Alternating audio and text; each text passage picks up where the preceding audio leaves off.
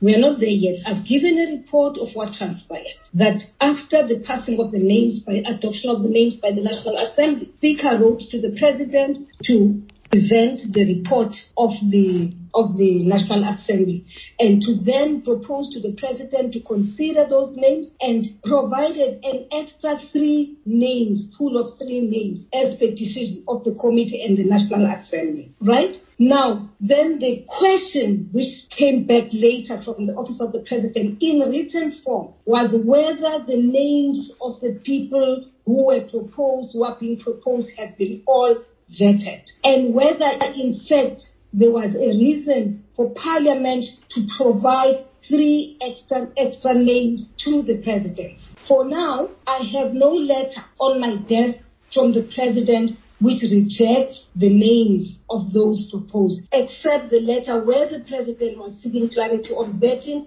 which I have subsequently responded to, which the committee has access to through the chairperson. So the entire correspondence with regards to between myself and the Office of the Presidency in relation to the S A P C board is with the chairperson of the committee. So if members of the committee would like to have access to that, you may want to engage with the chairs to have. I can also provide that you with that information. I think that's what I was trying to say, Honorable Mukatiti. I've not received a letter which rejects the names, if there's going to be any rejection of the names.